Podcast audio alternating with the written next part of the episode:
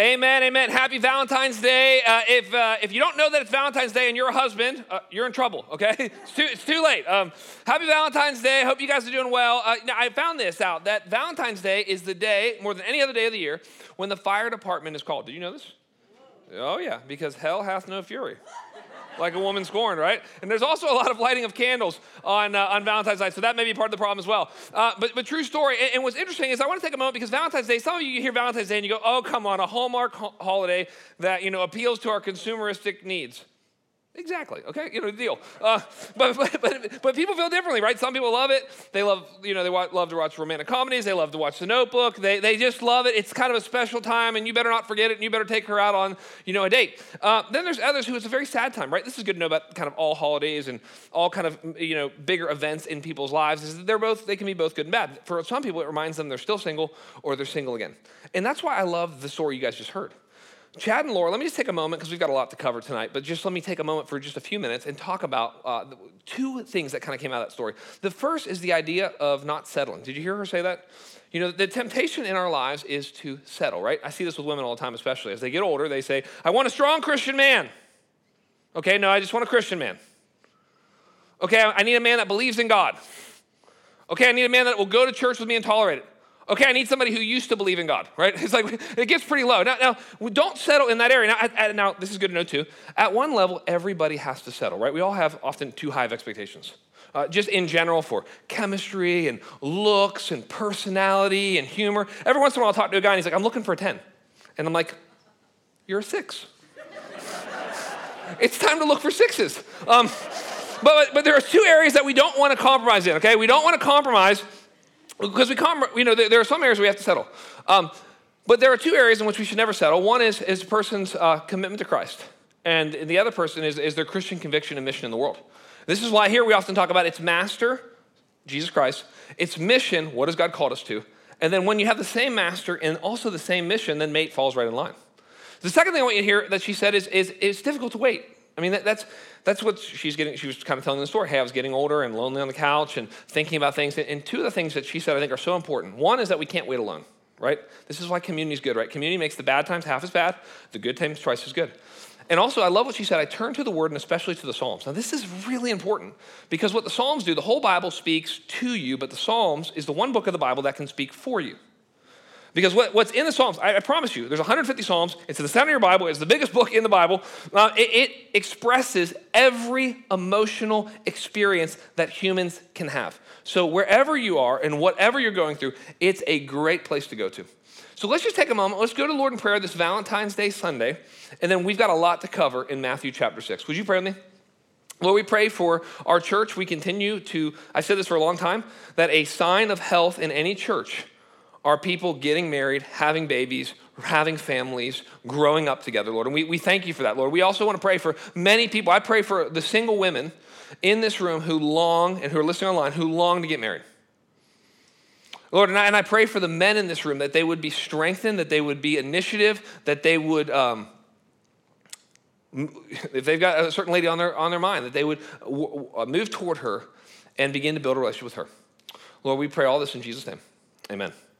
Well, you can type to or turn to Matthew 6. We've got a lot to cover tonight, and here's what we're going to do in Matthew chapter 6. So far, let me catch everyone up. We are in the greatest sermon ever given, not this one, uh, the, uh, the Sermon on the Mount, uh, by the greatest preacher who ever preached, Jesus Christ. And we're in chapter six, so you can find your way there. And, you know, the, the, the, chapter divisions are slightly arbitrary. They're not in the original text, but they are helpful and they are there for a reason. And we are kind of in a time of transition in this book and in this kind of Sermon on the Mount. We're going to be in this sermon, by the way, for about three months. So we're about, you know, a third of the way through it. And, uh, and see, in the first chapter, basically God says, uh, I want to do something in you and I want to do something through you, right? So the, all the Beatitudes, the blessed, blessed, blessed, that's the whole idea that, that what the gospel does when it comes to you is it changes you. It makes you poor in spirit. It makes you mourn over your sin. It makes you want to be pure in heart. It makes you hunger and thirst for righteousness. It makes you want to be a merciful person. It changes you. And that's why right after that, it's you, are going to be salt and light, right? And, and as we're reemerging, and I know none of us know what it's going to look like, but as we're reemerging on the other side of COVID, don't you want to be the kind of person who's more outward focused and inward focused? Right? I mean, everybody's kind of always thinking about themselves. Don't you want to be the one person in your network of friends that isn't consumed with themselves so they can actually care and be concerned about other people? Well, that, that's how you be salt and light. You got to kind of be around people and care about them and bring the gospel to them. Well, then over the last three weeks, so we went from kind of, hey, God wants to do something in you, and then God wants to do something through you, to Jesus talks about the law. And we talked about this, but he talks about lust, and we don't, we don't think we committed adultery, but we do. And then he talks about, you know, murder and how it's really anger in our hearts. And, and then last week we saw, Caleb did a great job. Hey, it's not just about loving your enemies, or sorry, loving your neighbor. It's also about loving your enemies. And he kind of, he deepens and develops, he expands and he enhances the law. Now, here's what happens in chapter six. Chapter six is so unique. I'm going to give you the big idea for the sermon. I don't always do this, but I'm going to give you the big idea for, for all of chapter six uh, so far, and especially for this first half. And here's the big idea. In chapter six, he's going to move from the law of God, which is the Ten Commandments, to religious activity. He's going to talk about praying and giving and fasting and a couple other things. Today we'll see uh, prayer, giving, and fasting. And here's the big idea for today that you and I are so sinful and so selfish that it shows up even in how we try to be spiritual. That's the big idea. So, you and I are so sinful and so broken and so self centered that somehow we have the ability to make fasting about us. I don't know, that's how, that's how inward focused we are. Somehow we're able to make prayer about us. Somehow we're able to make giving about us. And so he's going to take these three ideas and show us how selfish we are. I think the moment when I realized, I mean, there's been a lot of moments, being married's helped, you know, to, to, realize how selfish I am. But, but one of the early moments that I realized that I was incredibly selfish was when the Truman Show came out. And I watched the Truman Show and I genuinely had the thought, what if that's true for my life? I'm like, that is the most self centered thought you could ever have. Maybe the if you don't know what that show's about, he, the whole world revolves around him, literally. It's like, man, what a selfish thought. So, what I want us to do today is if you'll look at me at chapter 6, verse 1, we're going to spend a lot of time on this opening verse. Jesus is going to warn us, right? And you know somebody loves you if they warn you. If somebody only says nice things to you, only affirms you, only encourages you, but never warns you, that person, just so you know, does not love you. Because love is a commitment to your good, and love has a warning ministry. Part of what the church has, part of the mantle that I have, is a warning ministry. I'm always warning you do not do this, do not believe that.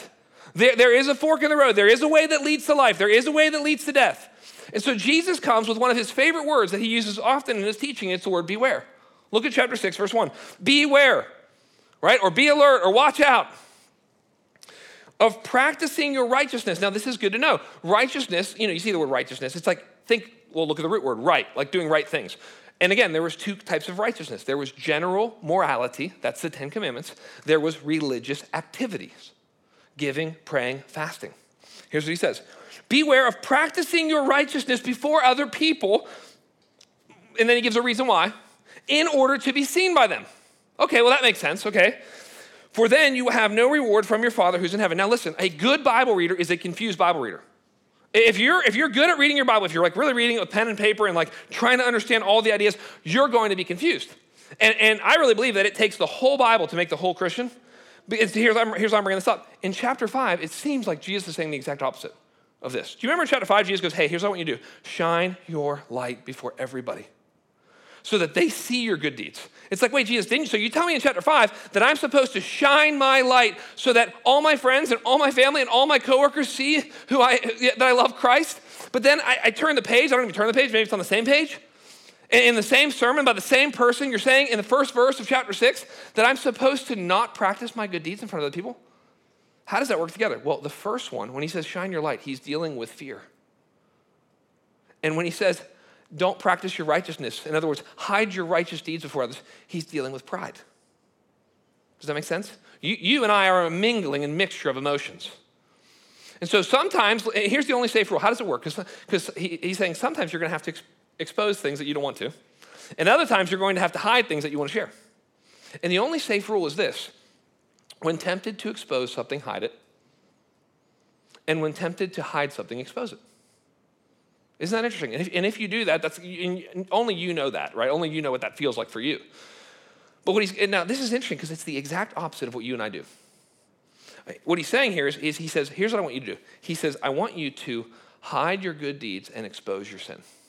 That would be the clear teaching of Scripture. This is why we talk about confession.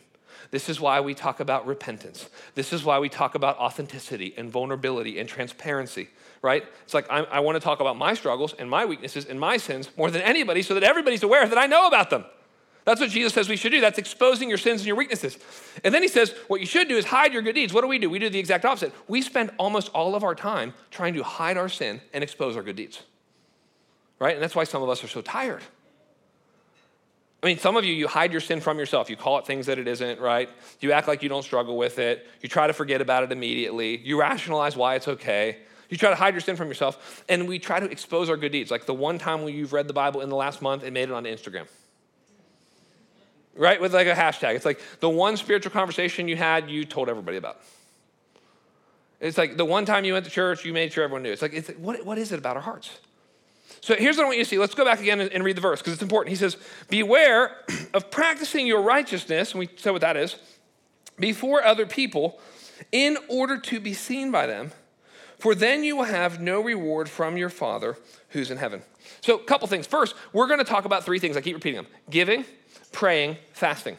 They would be the three main religious activities of Jews of that day. Now, you read the list and you go, Why isn't Bible reading on that? Because individual, personalized Bible reading is about 250 to 300 years old. That's it. Most people weren't literate. Uh, you know, we, didn't have the, we haven't had the printing press for that long. Uh, and then a book was so expensive for you to actually have it in your language and be able to read it.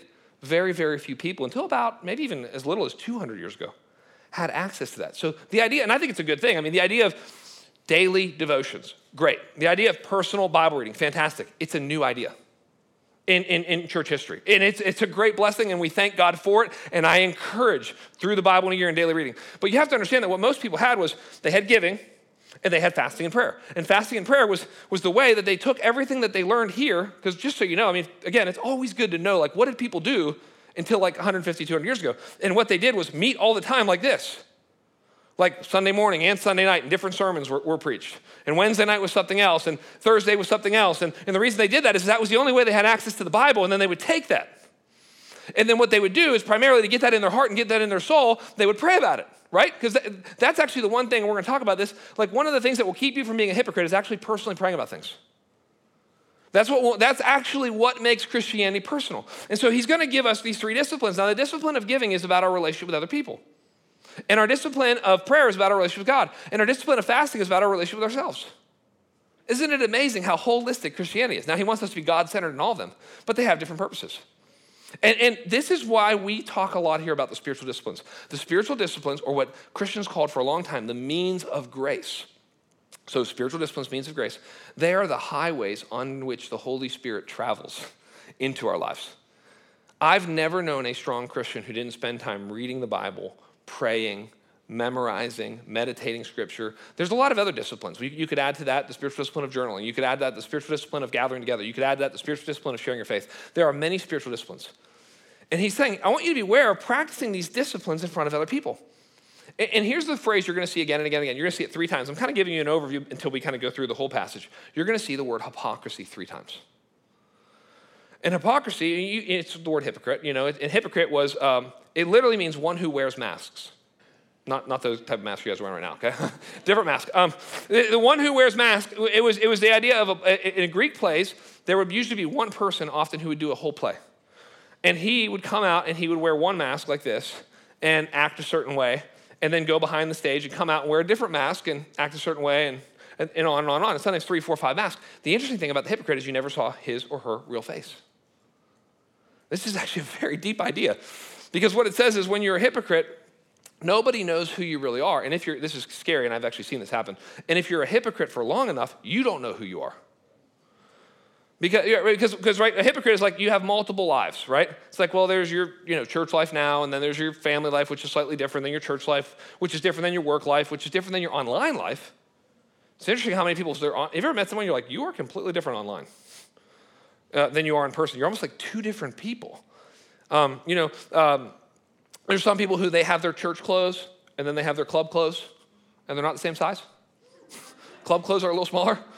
Um, and, and, you actually know that you have multiple lives. This is actually a good litmus test because sometimes you like we, we don't. It's like how do you know if you might be, you know, be the opposite of integrity, right? Integrity is I have an integrated life. I'm one person. I'm the same person among every person in every place.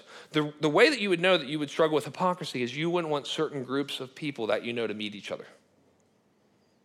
So you're like, I don't know if I would want my community group to meet my classmates Or I don't know if I'd want my coworkers to meet my community group. Or I don't know if I'd want my friends that I hang out with, I don't know if I want them to meet my parents. Right? And, and sometimes you have to have a conversation with like one of the people in the group before they meet the other people. They don't know I drink. Or they don't know we have kids. Or they don't know I have an English accent. Or you know, whatever it is. You know, it's like, it's like there's something about you that one of the groups doesn't know, and you're worried that this group's gonna tell this group something about you that that group doesn't know. And so hypocrisy is a big deal. And, and honestly, it is the number one critique the world has for the church. You know, and it's, it's heartbreaking because, you know, there's, and by the way, so part of the way that you fight against hypocrisy is you're just honest about your sins and you're honest about your struggles. But see, what's, what's, and you're honest about the hypocrites that have been in the church and the, and the temptation for all of us to, to have some of hypocrisy. And for all of us that we're working in, in, in repentance is I'm noticing my hypocrisy. I'm open to it. I want people to confront me and let me know about it. I can't see myself by myself. That's why I need to be in community. And then I want to move forward. But you have things like, I mean, this week, I mean, I just, I only talk about these things because they're public. But this week, all the news that came out about a guy named Ravi Zacharias, if you don't know who Ravi Zacharias is, it's like when he died in September of 2020, they say there was 2.3 billion impressions of his hashtag on Twitter. I would say that's a pretty influential person. He traveled the world, he was an evangelist and an apologist. In other words, he defended the faith. He was a great, I mean, I have met people who he has been a great encouragement to. It just came out that for at least a decade, he was having like sexual encounters with massage therapists from all over the world and you're like, I, I, you're like, I don't even understand. I don't even believe it. I, you, but it's true. And there's accounts, and they got lawyers, and they did independent research, and and you have to understand that some people, that's all. I mean, it's on the front of CNN. I mean, th- this is like, and then before that, you know, it was Jerry Falwell Jr. It's like oh, he just happened to be leading the largest Christian school in the nation. You know, and, and so some of you, you go, well, yeah, but he's not really on our team, and he's not really in our tribe, and he's not really. In... It's like that's not how the world sees it. And then there's all these like things that we've been late to the table about. You know, like Christians were very late to the pro life movement. Uh, the Catholic Church actually led the way, and the Protestants followed. Christians have been late to the table to talk about important issues like slavery and civil rights and segregation. And so, what Jesus is going to do is he's going to help us understand our tendency to be hypocrites and the cure for it. And he's going to, and he does it by talking about our motives. Now, the thing about motives is I don't, only you know your motives and Jesus knows your motives. And, and probably sometimes you're confused about your own motives, right? You're never going to have perfect motives. But what he's going to say in here, and this is such, so interesting, this is why I love Jesus and I love the Bible so much and I believe the Christian faith is true, is the way that Jesus is able to di- dissect the human heart. So here's what he says He says there's three reasons that you do what you do. This is important. I'll show you this all in the text. This is a large intro out of verse one. Then we'll get into the text. Um, he says there's three reasons that you do what you do. You do what you do to please other people so they'll think you're great. And you know this if you've ever acted differently when somebody's with you, you know? Like, I, you know, I don't normally give to homeless people, but I will be tempted to give to a homeless person if I'm with somebody else. I don't know if you've ever experienced that. It's like, well, I kind of have this, there's a whole reason I don't give to homeless people, but like, I don't have enough time to explain it to somebody, and I'd, I'd rather that person think I'm the kind of person who gives to homeless people. It's like, what's wrong with my heart? Why am I doing something when somebody else is here? And I'm not doing it when I'm by myself. So the first thing he says is the temptation is going to be for us to do things so that other people think that we're great. Now, is that more or less of a temptation with social media? The answer is more, okay? Way more of a temptation. The second thing, this is even more fascinating. This is so insightful by Jesus. He's going to say there's a second reason that you do things it's so that you'll think you're great. And Dietrich Bonhoeffer, who's more godly than you and I will ever be, and who prayed more than you and I will ever pray, and who confronted Hitler and his regime and was a committed Christian uh, in Germany and wrote The Cost of Discipleship, and multiple biographies have been written about him. He talks about how he got to the place where he would no longer tell people that he was praying and, he, and nobody knew about his prayer life. And he would often go into his prayer room and do exactly what Jesus is going to tell us in a few minutes and close the door and get on his knees and pray. And he said, but he realized that what he was really doing was watching himself pray. And though he told nobody, he said, What I did is I watched myself pray and I thought to myself, I am a great man. I am the type of man who prays and tells nobody. I bet there's very few people who do this. So you can see the, the, the, human heart. It's like, well, what do we do, right? It's like if we're not trying to impress ourselves or we're not trying to impress other people, the third thing, and, and this is why you're going to see the word father again and again and again and again and again in this passage.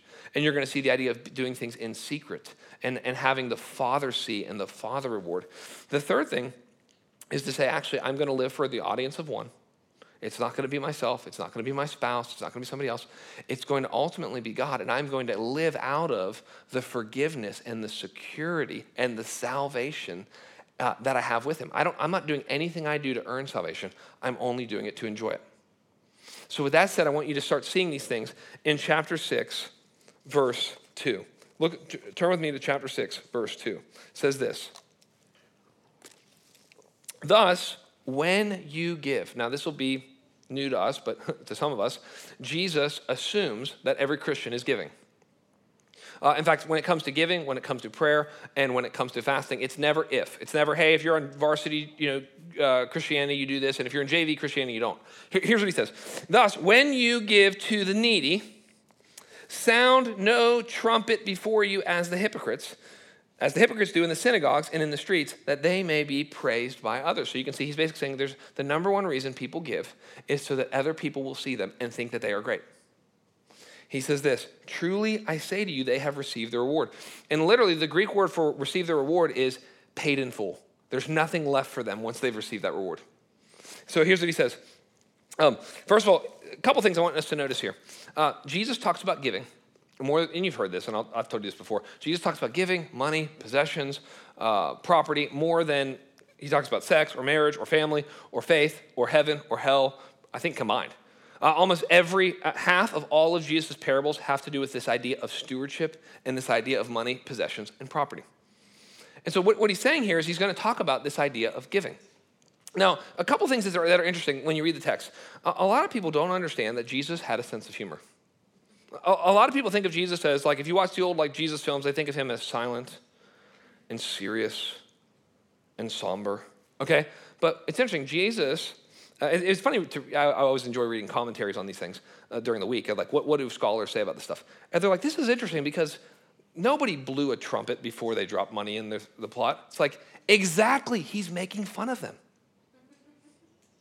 This is actually what you have to do sometimes to religious people you actually have to make fun of them in the most gospel centered, Christ centered, spirit filled, grace oriented way so that they will see how silly and ridiculous what they do is. I mean, could you imagine somebody dropping money into a vase? Now, now here's, what, here's what did happen. What, what happened, what Jesus is referring to, is there were these funnels, these copper funnels. And back then, they didn't have folding money, they just had coin money. And so, what would happen is, uh, at the, usually at the back of the worship center, there would be these big funnels, and people would come at the very beginning or the very end of the worship service, and they would pour all their coins in that they were giving that week. And the louder the sound and the longer the sound, we knew that that person gave more money. This is the first GoFundMe page in Scripture. Now, I'm not against GoFundMe pages, but they are interesting, aren't they? It's like, what is it about us that we, hey, look, I give to this. You should give to this. And then you look, it's like, you gave $4. But you are the type of person who wants to be identified with being generous. If you want to do something, Jesus said, if you want to do something against your flesh, what you should do is give, be the anonymous person who gives a large gift and tells nobody. It's, now, now, it's like, well, why do we give to impress other people? It's like, well, again, we don't know people's motives. There's a, it's complex. I'll give you a story to, to kind of share this. I knew a very, very, very, very, very, very, very, very wealthy person in, in Pittsburgh. And uh, he was getting old, he's dead now. And uh, he believed in this verse, and so he always wanted to give his money secretly. And he never, he gave, I mean, millions and millions of dollars away. And, uh, but he never wanted his names on these buildings and stuff like that because of this, right? Because think about it. How do we motivate people usually? We normally motivate people by like, hey, come to this banquet and you'll get a good table and you'll be in the you know platinum club or the silver club or the great, you know, and uh, and then we'll, you know everyone will know how much you gave. We'll put your name on a building. I mean, that's that's how college campuses get built. It's like, would you like your name on that building? It's just going to cost you $25 million. Um, and so, so what's interesting is, is why this is, is made me sympathetic to people who do put their names on buildings is because they came to him and they said, hey, we really, we know you're a godly man. Um, and you, we know you're actually giving this money whether or not you put, put your name on the building. But would you please put your name on the building because you are a, a man that others respect. And if they see you making this type of investment, it will encourage other people with your wealth to invest. So at the very end of his life, he decided to name several things to encourage more people, and it ended up being very beneficial in the city of Pittsburgh for generosity. So it's like, I tell you that story just to say it's complex. Somebody can have a GoFundMe page and it can be great motivations. Somebody can have a GoFundMe page and it's totally about themselves. I want you to see what Jesus says instead. If you look at verses 3 and 4, he tells us how we should give. He says this But when you give, again, assuming that every Christian is going to give, it's interesting, only 10% of Christians tithe, uh, historically, globally right now. Um, and it's interesting, the average Christian only gives 2.5% of their income to the church, whereas during the Great Depression, it was 3.3%. So uh, the average Christian gives 1% less than Christians gave during the Great Depression. So this is all, I think maybe this is why Jesus was like, hey, I got to talk about money because it's just something we got to keep hearing about. He says this, when you give to the needy, don't let your left hand, that was just your, you know, 90% of people are right-handed. So it's like your, your right hand's your dominant hand. So he says there, he says, don't let your left hand know what your right hand is doing so that your giving may be in secret and your father who sees in secret will reward you. So he's saying basically we got we want to give in a way that in some ways we give so that others don't see, in some ways we give that we don't see. What does that mean? It's like in some ways we give and then we forget about it. I mean, we're grateful to do it. We don't, we don't dwell on, oh, last year I gave you know, this much money away. I can't believe, you know, how great am I? It's like we, we do it, we move on. And, and here's the interesting thing about giving giving does a couple things. The first thing that giving does is giving invites God into your finances. And that's really interesting because, again, doing this for 15 years, I don't know anybody who doesn't get to a point where at some point in their life they want God invested in their finances. It's usually a little late, and God's gracious, but it's usually, hey, I, I, I, wasn't real wise. I'm in consumer debt, or we got lots of medical bills, or I haven't been thinking, or I haven't been stewarding things right, and now I'm inviting you into my finances. Well, when you're generous, you invite God into your finances early and often. The second thing that happens um, when you when you are generous quietly secretly before the lord the reward for being generous is being generous. The reward for, so think about it this way.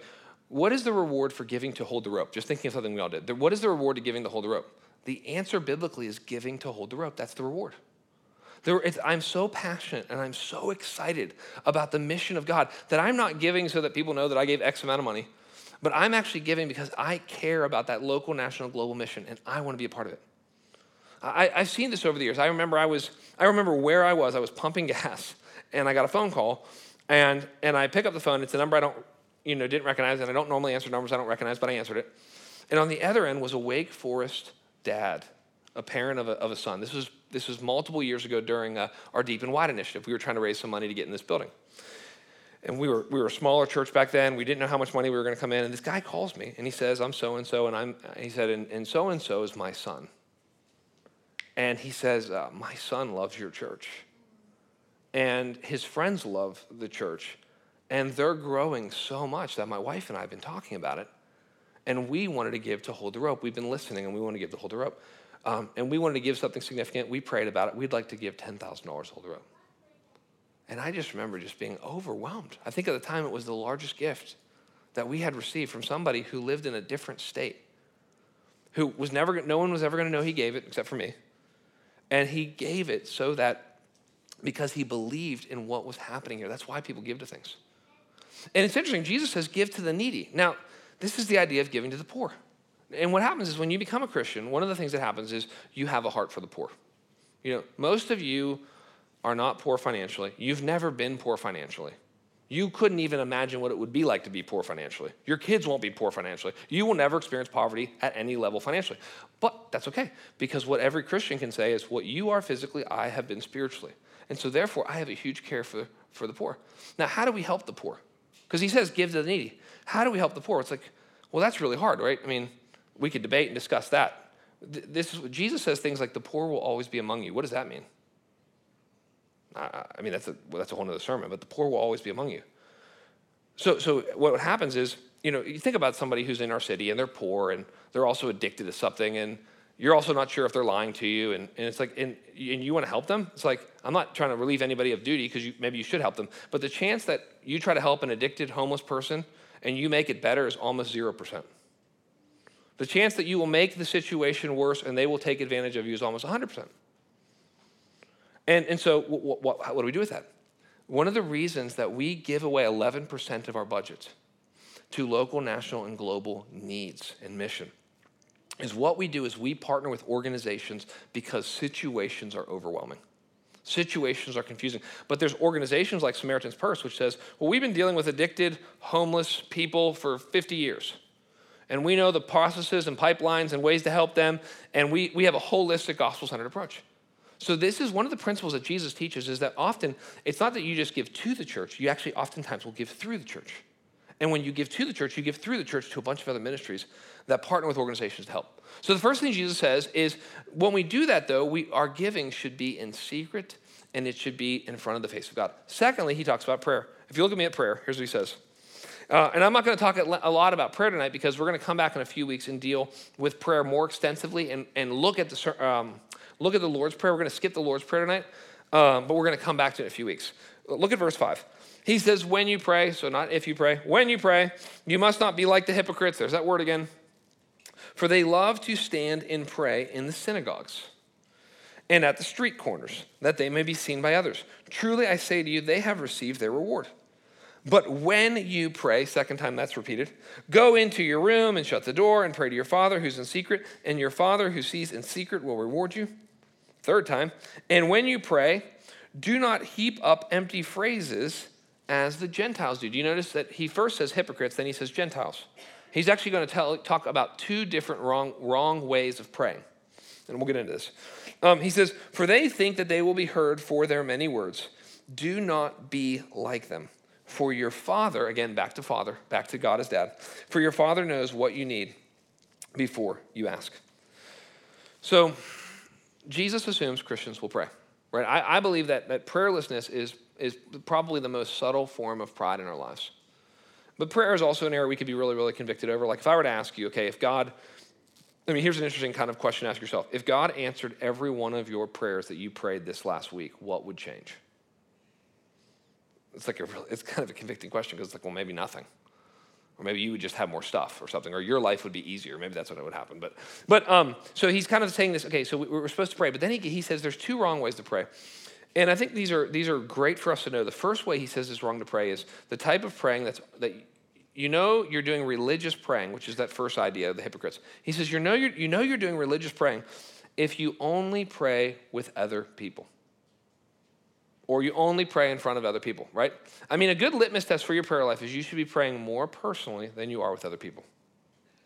If, if, the only time you pray, which is probably a lot of us, if the only time you pray is, well, we pray for a little bit before dinner and we pray for a little bit before lunch and we pray a little bit at our community group. And, and if I go to the hospital and someone's sick and then we're all there, we'll pray together for that. And if there's a need, I'll come together and we'll pray. And if someone's, you know, I'll call a friend and pray for them. But if we have no personal, private prayer life, that's a big, that's a big warning. It's like, is, is our faith our own?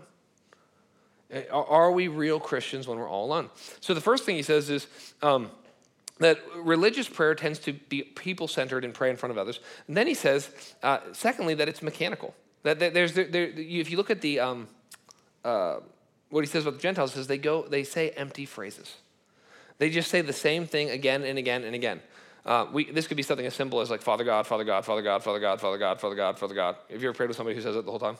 Um, they, you know, it's just like there's, there's not, they're not actually thinking about what they're saying. No, nobody would come up to me and say, Pastor Kyle, Pastor Kyle, Pastor Kyle, Pastor Kyle. No, no one would say that.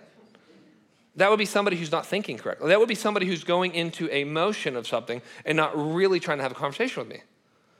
Um, and, and, and, really what happens is you got to get, okay, so then, and then in religious circles, it's a lot of memorized prayers. So I grew up Catholic, so it was like memorize the Lord's Prayer and memorize the Hail Mary. And I mean, to this day, I still have all those prayers memorized. There's a prayer that Catholic, if you've not, some of you, many of you, most of you haven't grown up Catholic.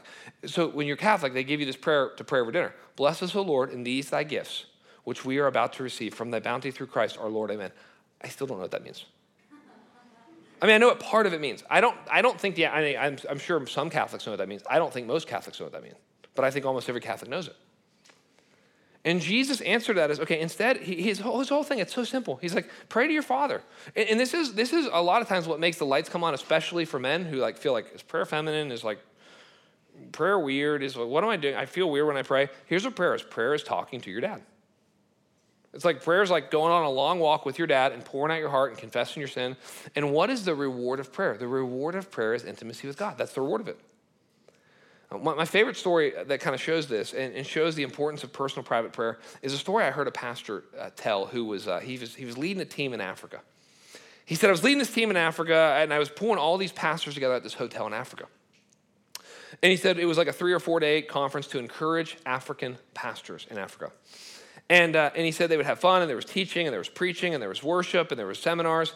And then he said, you know, they were at a hotel, and everyone would go back to their hotel night. He said after the second day they were there, the hotel manager came up to them, uh, to the head guy at the, at the retreat, and said, hey, can you get the guys to quiet down at night? And he thought, uh, okay, well, I don't know what they're doing, but, you know, are they in the pool too late? Are they laughing too much? And, and so he got some more information, and he found out that what, what this uh, lady was saying at the hotel, what they were complaining about, was that the men were crying out in their rooms at night in loud voices that the rest of the people at the hotel could hear. What these men were doing is they were having personal, private prayer with God that was emotional and intense, so much so that the other hotel rooms could hear it. What a picture of prayer. The, the reason here we talk about scripture fed, spirit led, worship based prayer that's our phrase, scripture fed, spirit led, worship based prayer, is in response to a passage like this, where it says, Scripture fed will help you from just saying empty things, and spirit led will help you from being overly mechanical, and worship based will help you to seek God's face before you seek his anything from him, seek his heart before you seek his hand.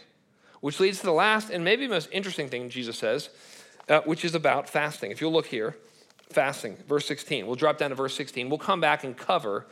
Um, uh, the Lord's Prayer. But for now, look at verse 16. He says this And when you fast, again, I just have to say that three times in a row. It's going to be when you fast, when you pray, when you give.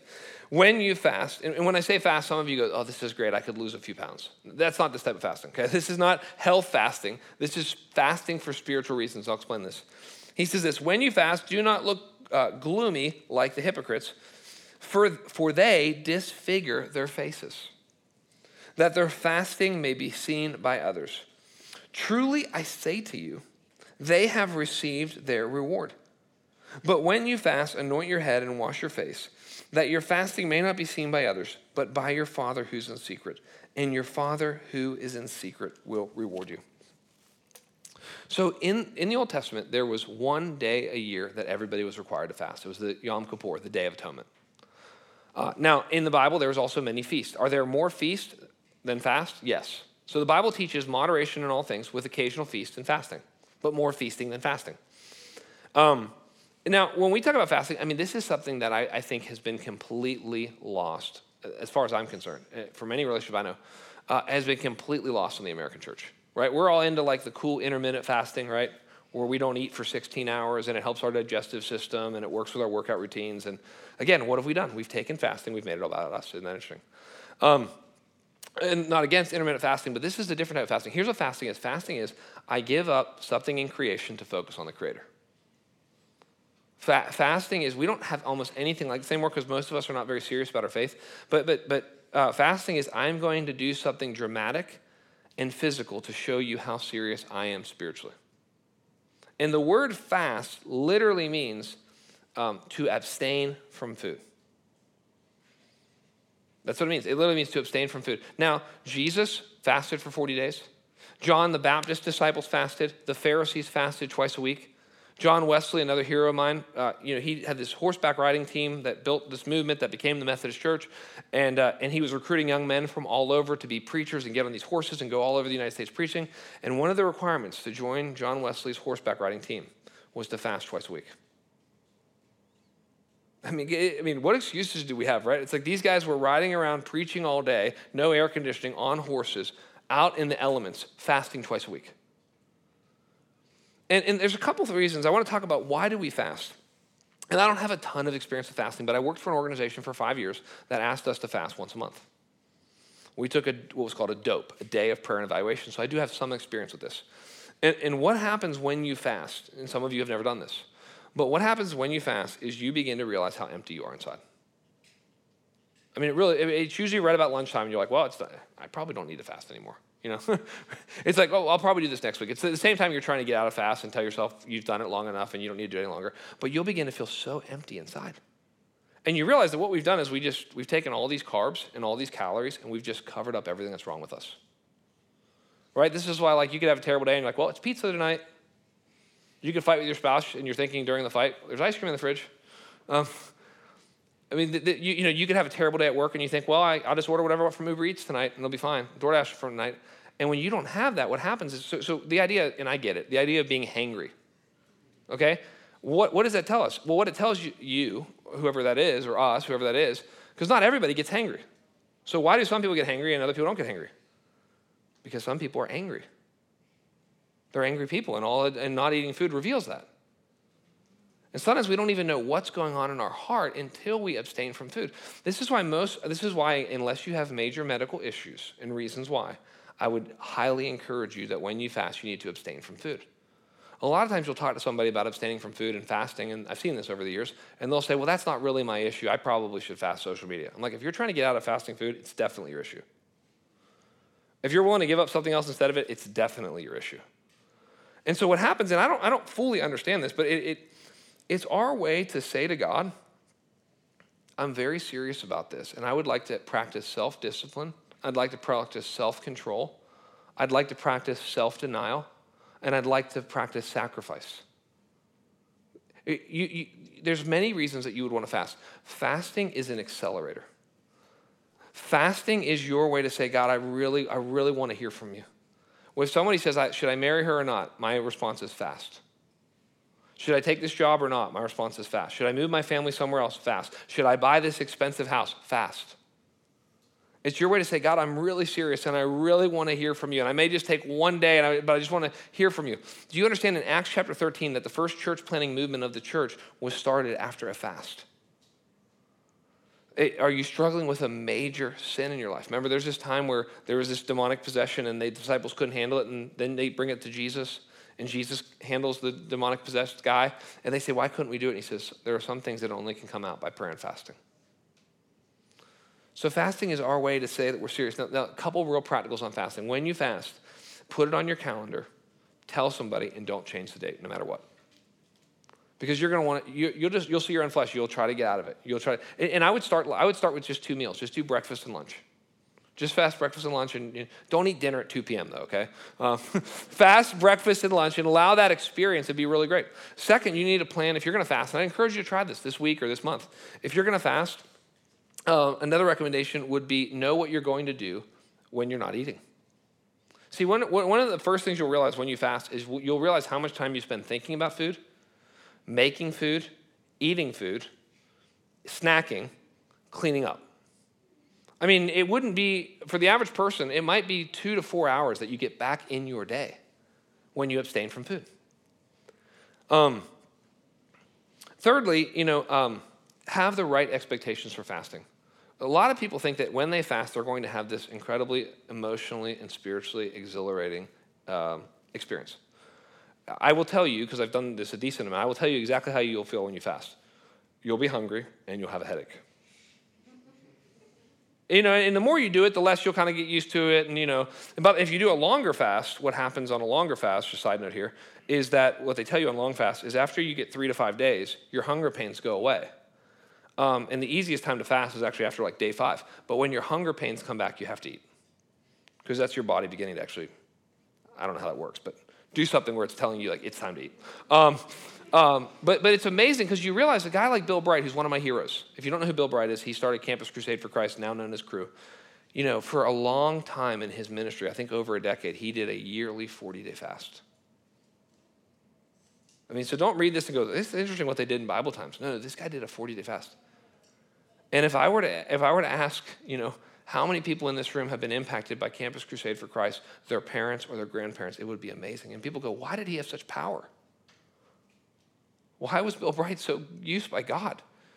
It was, just, it was his way. He would do it right before really big events and really big initiatives. I, I didn't tell the story in the early services. It's kind of a small story here, but I remember there was one of my mentors I deeply respected, and he was putting on this massive college event. And I, then I realized through multiple circumstances events that he'd been fasting that week for that event. Didn't tell anybody. Just, Lord, I want you to do something.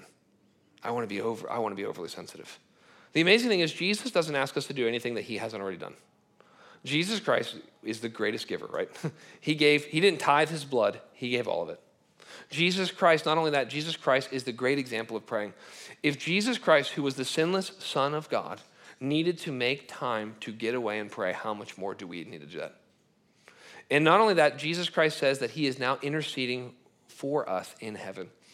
And Jesus Christ, when we think about, you know, his ministry started, if you want to look back in the Gospels, Jesus' ministry started with a 40 day fast.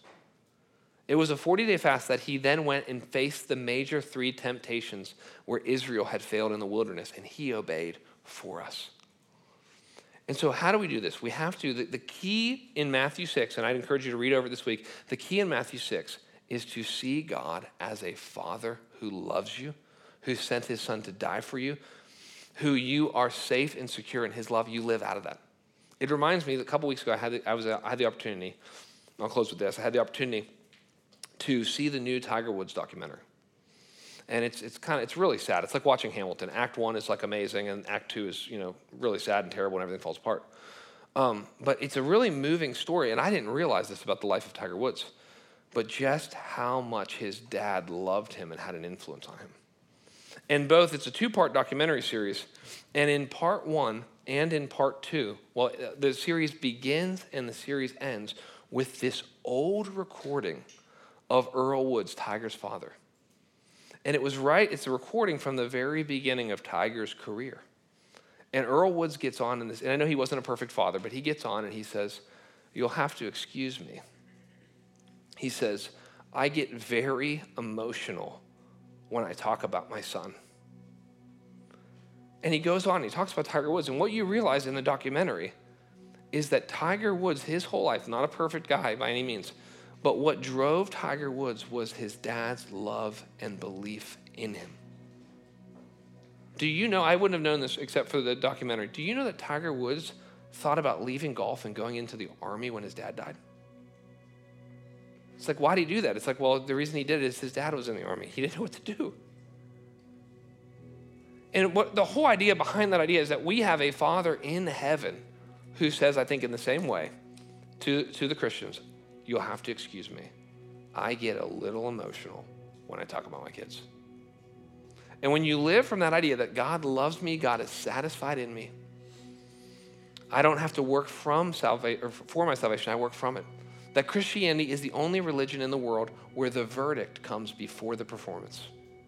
And because we have the verdict, not guilty, forgiven, we can now have the performance as sons and daughters. Let's pray. Lord, we just, we just pray for these things. Lord, we don't want to be hypocrites. Lord, help us to see ourselves. We can't do that by ourselves. Help us to be in community. Help us to be quick to repent. Help us to, quick, to be quick to sometimes say, hey, sorry, I did that to be seen. Sorry, that was really selfish. My bad. Lord, help us to just be the kind of people that are aware that when we're doing things for other people and just because of other people. Help us to be aware when we're doing things just so we think we're great. Lord, help us to be the type of Christians that do things in secret whether it's our prayer or our Bible reading, our evangelism, our giving, and our generosity, Lord. Lord, grow us as a church in fasting, Lord. Let it be one of the ways that as a church and individually as families and as Christians, we say to you, Lord, just silently and secretly, we're serious. We're serious about dealing with this sin. We're serious about fighting temptation. We're serious about wanting you to do something in us and do something through us. We ask all this in Jesus' name. Amen.